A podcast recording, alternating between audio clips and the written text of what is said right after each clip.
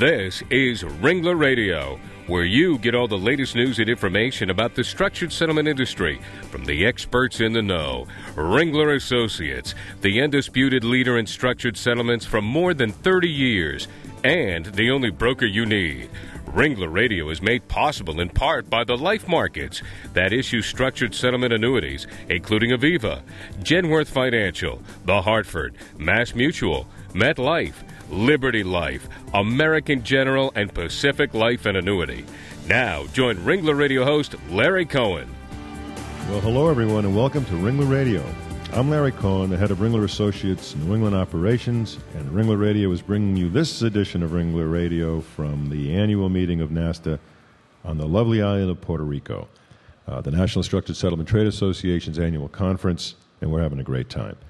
Our topics cover a wide range of issues, as you all know, and they're all important to trial attorneys, defense attorneys, and claim professionals. And here at NASTA, we're covering important issues for the settlement industry as a whole. You can find every Ringler Radio show on our website, ringlerassociates.com, or thelegaltalknetwork.com. Well, today's show, we're going to talk about a very interesting subject, one that all of us need to pay heed to for sure, and it's the area of ethics in litigation. And uh, fresh off the center stage here at the annual NASTA meeting is Professor John Freeman from the University of South Carolina School of Law, uh, who just gave a tremendous presentation on the whole area of ethics. And we're very happy to have uh, John here with us today. And you're from South Carolina, John. That's the home of the Gamecocks. Anyway, uh, Professor Freeman he holds the John Campbell Chair at USC, uh, and he joined the law faculty there in 1973 after receiving uh, undergraduate and law degrees from uh, the Fighting Irish at Notre Dame and also uh, from the University of Pennsylvania. And he's received numerous awards, uh, uh too numerous for me to even talk about here, John. It sounds, uh, sounds great for you, and uh, we want to welcome you here. Thank You've you. also testified as an expert witness and served as trial counsel in many of these cases that involved the whole subject of ethics as well. Welcome, John. Thank you very much. Well, you know, litigation involves a number of different parties the plaintiff attorney, the defense attorney, the judges, the clients. Uh, but you sometimes, know all sometimes insurance companies yeah, as well. all of these people, obviously, all these uh, entities have different roles to play within the litigation process. But are there some general ethical standards that uh, all the parties have to adhere to? Well, the lawyers absolutely have to adhere to uh, standards set by the Supreme Court of the states in which they practice. Mm-hmm. And uh, that would be either the Code of Professional Responsibility or the Rules of Professional Conduct. These days, lawyers are very much tuned into this because the disciplinary uh, processes are getting geared up in every state, including my own in South Carolina. Mm-hmm. Are very active in keeping uh, people in line. And frankly, um, it's interesting, Larry, that lawyers are easily um, uh, interested in this and tuned into it even more so than law students. Law students tend to think it's a little play acting. Lawyers know it's for real. Well, I was going to ask you, you know, because we've all heard the jokes about lawyers. Uh, they seem to be rampant, and you're there in, in trying to teach these uh, students at South Carolina uh, about the concept of ethics. What do you What do you teach them in law school about uh, the importance of ethics and how, as they become lawyers, how they're going to deal with that? First of all, it's made easier by the fact that if they don't pass the course, they don't get out of law school. That's an incentive to learn. And if they don't pass the bar exam on ethics, they don't get admitted to practice. So those are two whips mm-hmm. uh, to keep them in line. But besides that, you try to appeal to the better side and the practical side of things for the students. I, what I tell the students at the very beginning of the course is that this is a course that you can a- actually has practical material there think back to your property course uh, in your first year when you're talking about shifting executory uses and all these bizarre right. concepts that you, you, you, didn't understand then and probably don't understand today. But the, in the fertile octogenarian yeah. rule, yeah. a friend of mine talked about the rule at Shelby's place. yeah, yeah, right. But anyhow, you you uh, the stuff in ethics, I try to make it very very useful to them because I got to tell you, day in and day out, as part of my public service, I'm helping lawyers who have got ethical problems, and or or are under attack, and uh, it's a real thing out there in the profession. Lawyers take it seriously. Well, you know, I know a lot of lawyers who uh, have clients who, from time to time, want them to take actions or do things that are a little bit, uh, you know, beyond the pale and Sketchy. And they're, they're sketchy to, to say the least. And, and so, let's ask that question: Is a lawyer ethically bound to follow a client's wishes, even if the attorney believes, you know, may may not be the best course of action? There's a good answer to that one. The Himmel case uh, out of uh, Illinois. Himmel is a famous case involving a lawyer who found uh, out that the prior lawyer for the client had been a crook and had stolen. And he, he failed under the Illinois rules to turn that lawyer in, and then himself got attacked. And one of his defenses was, I thought my client didn't want me to turn him in. I had an instruction from my client not to do it, and that gets me off the hook. And the court said, wait a minute, buddy. You have an ethical obligation to do this. The fact that your client tells you not to or doesn't want you to doesn't let you off the hook at all. The poor guy got suspended for a year. Well, and deservedly so.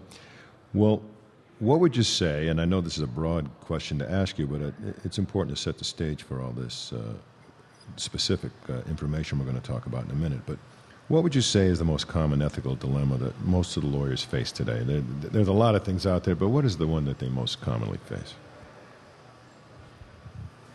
A big problem today is discovery abuse and just how litigation is, is handled.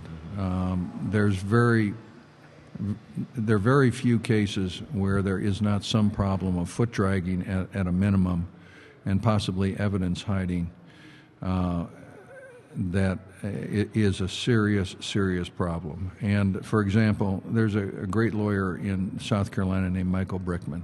Michael just uh, he won a ten billion dollar tobacco case in Illinois. Mm-hmm. It was taken away from him four to two by the Illinois Supreme Court, and, and that was just upheld.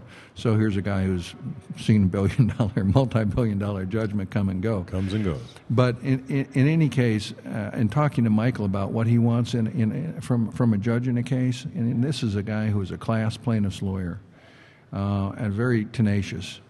And he, what he said is, I want a judge who will give me the discovery I need. He didn't say, I want a judge who's in my pocket. Right. He didn't say anything but, I want a fair shake. And, and when you got lawyers craving that, and, and realizing that they don't get it automatically, I think that's a problem in our profession. Well, you know, discovery abuse is uh, rampant in a lot of cases where, where one side hides the uh, discovery from the other and makes it so difficult for them to obtain it. Uh, and other times they parse their words, op- obfuscation of, Sure. of evidence. Uh, and I know there are a couple of cases out there where, where this has really become, uh, you know, highlighted. One of them was the Honda case, uh, which was, uh, and the other was the, the Ron Perelman case, where, where there was a lot of that going on. Why don't you tell us about the Honda case and maybe the Perelman case? Give us some insight into The that. Honda case, I, I would encourage any of your listeners who who've got Google and want like to read to Google a book called Arrogance and Accords. It's only available uh, through Amazon or on the web. It's not in print anymore, but it's a great story about corruption, massive corruption, not well understood by most people at Honda, and a lot of it turns on discovery abuse by the people uh, who are defending Honda in that case, hiding documents, um, denying the um, blatant wrongdoing that occurred, and culminated in a grand jury being uh, convened by Steven McAuliffe, Christa McAuliffe's husband. Up in New Hampshire. Yeah, right. Christa, being the Challenger Yeah. astronaut, killed. Unfortunately, her husband's a federal judge, and he sicked the federal federal authorities on Honda, and brought a lot of this truth to light. It's all covered in the book, but he he smelled out and would not tolerate the the massive corruption. And the Perelman case is a is- Before, before you go to Perelman, wasn't in the Honda case? Wasn't the, the subject of the case the uh, the subject of graft and granting dealerships? Uh, It was. Yeah, that that was uh, very very uh, prevalent up there in New Hampshire. I was, Well, it wasn't just in, no. It, New Hampshire was it was nationwide. Yeah. New Hampshire, New Hampshire is where it came to a head. Yeah. and f- and it came to a head because Steven McAuliffe, the federal judge, wouldn't stand for it, smelled a rat, and then had had turned things over to the feds, the U.S. attorney. Mm-hmm. But um, what what had happened is, you know, Honda had some corrupt uh, officials who were taking bribes for establishing dealerships and then allocating cars to those dealerships. Again, it's all covered in the book. It's a very cool book. Terrific. What about Perelman? Ron Perelman doesn't need the money because he's rich to begin with. Exactly. Okay, he owns Revlon, and he bought a company called Coleman. And most people know Coleman when you say Coleman lanterns or Coleman tents. You or go Col- camping. Out, out, outdoor gear. Mm-hmm. He had this perfectly good company, and he was induced to sell it to Sunbeam at a time when Sunbeam was going, unbeknownst to him, down the tubes. Morgan Stanley was the maitre d' that presided over the deal, and he thought maitre, uh, that Morgan Stanley owed him an obligation to speak the truth, and basically sold him down the river. So he sells his company instead of getting hundreds of millions of dollars uh, in valid stock, honest, uh, you know, um, stock that's worth a lot. He ends up with. Uh, you know, shares in a bankrupt company, not worth anything, and he's lost his perfectly good Coleman operation. So he sued Morgan Stanley, offered to sell to settle the case for 20 million. Morgan Stanley turned up their nose at it, at that. And then they pursued discovery, his lawyers from Jenner and Block, Chicago law firm, and also the Searcy firm down in Florida. Searcy, with a guy named Jack Scarola doing the litigation down there. Um, and between the two of them, essentially they w- wouldn't let go. And they stalked Morgan Stanley demanding documents. They asked for emails on the deal. They got five emails on the initial go round. They said this isn't enough. Turns out there was many, many, many documents that were concealed. This is this is so bad, Larry, that the the current issue of uh, American Lawyer, or maybe the, the immediately past one, has got a cover story of Sunbeam on it, the Sunbeam saga. And, the, and, the, and normally, when, when lawyers come under attack or there's a big calamity in the profession, somebody says something like, How dare the government, or the, you know, they're off base, or something. The headline of this story is, um, It's worse than you thought it was. and and, and That's what the, ju- the judge uh, ended up w- punishing uh, Morgan Stanley for its discovery abuse in that case, um, defaulting them, which is about the most serious sanction that you can get, actually being put in default. There was a trial on damages, and the jury came back with 1.45 billion Billion with a B. billion with a B, where it could have been settled for 20 million with an M. Mm-hmm. And there's some lawyers uh, at Kirkland and Ellis and elsewhere with egg on their face, all over their face and other parts of their body as a result of this one. That sounds like trouble with a T.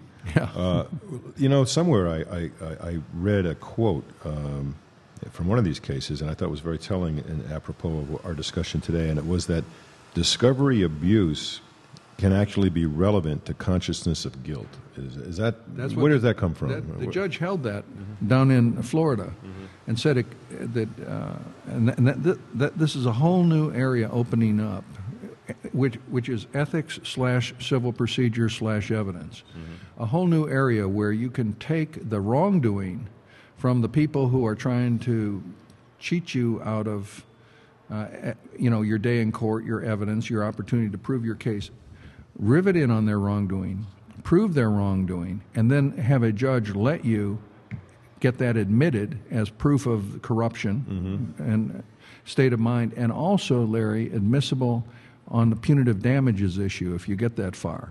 And I've been asked in, in a couple cases, that's why I was in the um, the uh, Ford uh, F-150 case, I was in there to testify on punitive damages, basically to, to talk about how bad that behavior was and why the jury ought to ratchet up punitives on, as a result of it. that was the case where the door latches were coming undone? Well, yeah, the doors would open without the latch breaking, which is a bad thing in a car Yeah, I would a say truck. so.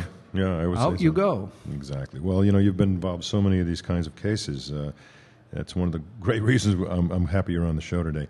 Uh, let's let's talk about the area of, uh, that we're all involved in in the litigation and the, the civil litigation that we're we're basically involved in, and, and that's the issue of confidentiality agreements. We're always involved at the end of cases with the, the, desire for confidentiality by one side or the other, and sometimes it's uh, somewhat onerous, and they're looking for dollars to be paid for it. And how, how does all that wrap around the whole ethical consideration? I think it's an ethics issue for this reason, or it can be. I understand why people want to keep certain materials confidential, and frankly, I don't. I don't object to that at all, depending on what the material is. For example, if you got a court file and it has tax, personal tax returns in there, mm-hmm. what, what, what, why should that be public information? Mm. And if it's got personal, um, private financial information where people can see your credit card numbers and all that, why, why, why should that be in the public domain? It shouldn't be. I think mm-hmm. m- most people would agree on that. But we see cases involving product liability, um, something like benlate, uh, which is a uh, fungicide that was put on plants. Um, pollution cases, we see uh, there's been a thing over DuPont and its Teflon, for example, mm-hmm. where there's health related implications. Mm-hmm. Where there's health related implications, and you've got some cover up and, and an agreement where, for example, you, you're the guy who's figured out that this product is carcinogenic. Nobody else has been able to open that, crack that safe, but you right. figured it out. And the company, the, your case based on injuries may be worth a million dollars. The company comes and says, here, here's a deal $10 million. Okay? Don't say and anything about n- Don't say anything. Give us your file. Mm-hmm. you're never taking another one of these cases again. Your experts are never testifying again. It never happened. Mm-hmm. That has enormous public policy implications and a, and a confidentiality agreement under those circumstances. I would suggest smacks of obstruction of justice, smacks of cover up, mm-hmm. smacks of violation of public policy, and you get the right judge, it ain't going to stand. Well, you know, most of the cases that we're involved in, fortunately, don't have those ramifications. But there is always the uh, the subject of publicity. You know, a lot of a lot of companies, let's say hospitals or doctors that, that are sued, they, they, don't want the publicity out there. So there's a lot of that confidentiality. And I know it. It's the balancing act. You could argue ethics. two 2 mm-hmm. sides of that because uh, for lawyers, um, lawyers don't like uh, that kind of uh, negative publicity either, but some people would argue that the public deserves to, to, to know. know. about that. The right to thing. know, yeah, it's a big it's a big dilemma. You know, another area where uh, I think ethics obviously plays a part is when companies hire accounting firms, for example, to kind of take you know, take stock of where they are, what their numbers look like, and then hide behind some of those accounting uh, you know, statements to, to justify their actions. And I, I know all the, the big, loud cases that are out there, the Enrons, and, and a lot of those cases, accounting firms were very, very heavily involved in that. How, how does the ethical consideration of hiring an accounting firm and then you know, the accounting firm signing off on the, on the documents and on the, on the, on the financials – uh, then coming back, to the, the, you know, the roost is, is, is there, and all the, the chickens are running around. What happens with that? Well, the the accountants. I, you know, I was trained as an accountant at Notre Dame, and actually worked uh, for an accounting firm for a while. And frankly, um, there are a lot of wonderful, just like lawyers, uh, any any type of uh, profession. There are a lot of good accountants out there. Mm-hmm. Unfortunately, what we saw in the '90s was the big accounting firms weren't happy just being auditors, uh, just being accountants. They decided that they wanted to sell products. And, and Larry, for example, um, auditing is not tremendously lucrative for a big accounting firm as a, as a field of practice. Auditing is not. So, how do you make your big money? You make your big money by selling management services on the side to the audit client. Well, in Enron, for example, they're paying something like $50 million a year to Arthur Andersen. Mm-hmm. A lot of it being for these management services, which is non bid work, which mm-hmm. is to say, like license to steal, extremely lucrative work. And, and then your independence is compromised, your integrity is compromised, and your ability to stand up and say, we, we will not allow that is compromised. And ac- accountants uh, got slapped silly, frankly. Um, and Arthur Andersen is out of business. KPMG has settled with the government for 450 million dollars. That's mm-hmm. 450 million. I'm sorry's. What law firms ever paid that kind of money? Uh, exactly, exactly. Well, you know, one of the things that most of America sat and watched on television, uh, we saw those tobacco executives come before Congress, raise their right hands, and say that you know. Uh, you know, cigarettes are no, no, more you know unsafe as you know gummy bears or mm-hmm. candy, and yet there were documents, uh, many of them talking about the, uh, the you know the terrible addiction, addictive qualities of cigarettes, et cetera, and some of the other bad bad issues. You know, you talk about ethics. I mean, isn't that the the the, the, poster child for unethical conduct? For unethical conduct by the executives, and in fact, perjurious yeah. conduct or criminal conduct. The amazing thing is that nobody's gone to prison hmm. over that one. But uh, you know, just think about think about this society. We have some strange values. A, a child falls down a well. Mm-hmm. Gets trapped. We've all seen this kind of comes Oh, up yes. every every ten years or so. Some child gets bottom of a twenty foot well, and uh, you know all the networks come in. 24 hour coverage. and yeah. and they're there to get Sarah or whatever Mm-hmm. out of the well because because we so revere human life that you know everybody stopped because of this. Then you have 450,000 people, 450,000 people a year dying for smoking cigarettes, and it's ho hum, and, the, and, and nothing is done uh, about the companies that are are uh, causing this. And frankly, and, and then they get so brazen, as you say, they walk into Congress and hold up their hands and say it's not addictive and it's not carcinogenic. And let me say this I'm a lawyer and I'm proud of it. God bless the trial lawyers who brought that rogue industry to heel. Congress didn't have the guts to do it. The state legislatures didn't have the guts to do it. Nobody had the guts to do it except the trial lawyers to walk in there and tee it up. And you know it, the whole issue of contingency fees. I mean, without without that kind of a contingency arrangement, a lot of who, who could who could afford to do that? I mean, it was a very interesting It- point, it- isn't it? Let me mention that what, what that grew out of is that is the asbestos cases because Mm-hmm. there are lawyers who had taken those cases again where the companies denied that there's any problem. Now Congress is talking about legislation to set aside $100 billion to deal with the asbestos problem. 20 years ago, the company said, What problem? What problem exactly? Um, but the lawyers set aside at, at the Ness Motley firm 5 million bucks. Terry Richardson at, at the firm told me he said, um, "We decided we're going to set aside that money. If we lose it all going after tobacco, so be it. But it's in the public interest, and here we come." Well, let's let's try to get a little closer to the structured settlement industry in terms of uh, the kinds of ethical considerations that we deal with. Uh, one of those issues is whether or not it's it's an ethical you know consideration for a lawyer to adequately explain uh, what a structured settlement is to their client, so as to avoid this this subject that we sometimes call of as buyer's remorse later on. I had a case where uh, uh, it was a spinal cord injury, and and the, the claimant's brother-in-law or, or friend was a financial guy, and they wanted cash. They wouldn't agree to do a tax-free structured settlement, even though there was a tremendous age rating and the rate of return was terrific, and, and the long-term you know, anti-dissipation factors were there for that individual.